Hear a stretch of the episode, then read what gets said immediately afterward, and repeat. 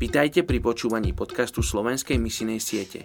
Aj v roku 2021 chceme pokračovať v modlitbách za vyše 3 miliardy ľudí, ktorí sú súčasťou najmenej zasiahnutých etnických skupín.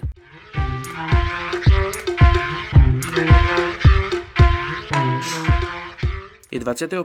januára a my sa modlíme za etnickú skupinu Gandhia Banik Bania v Indii. Gandha Banik Bania môžu byť tí najvoňavejší ľudia z Indie – už dlho sú spájaní so sladkými vôňami jasmínu, rúží a iných krásnych kvetov. Ich meno znamená obchodníci s vôňami. Ľudia z tejto etnickej skupiny sú tiež známi ako podnikatelia severovýchodnej Indie. Ich hlavným zamestnaním je obchod.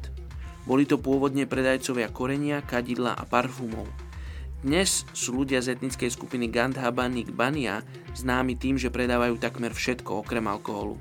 Niektorí sú neformálni farmaceuti pre tradičnú indickú medicínu.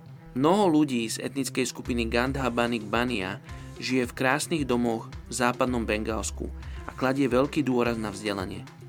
Ich ekonomický úspech im umožňuje poskytovať pomoc sociálne znevýhodneným ľuďom v ich komunitách.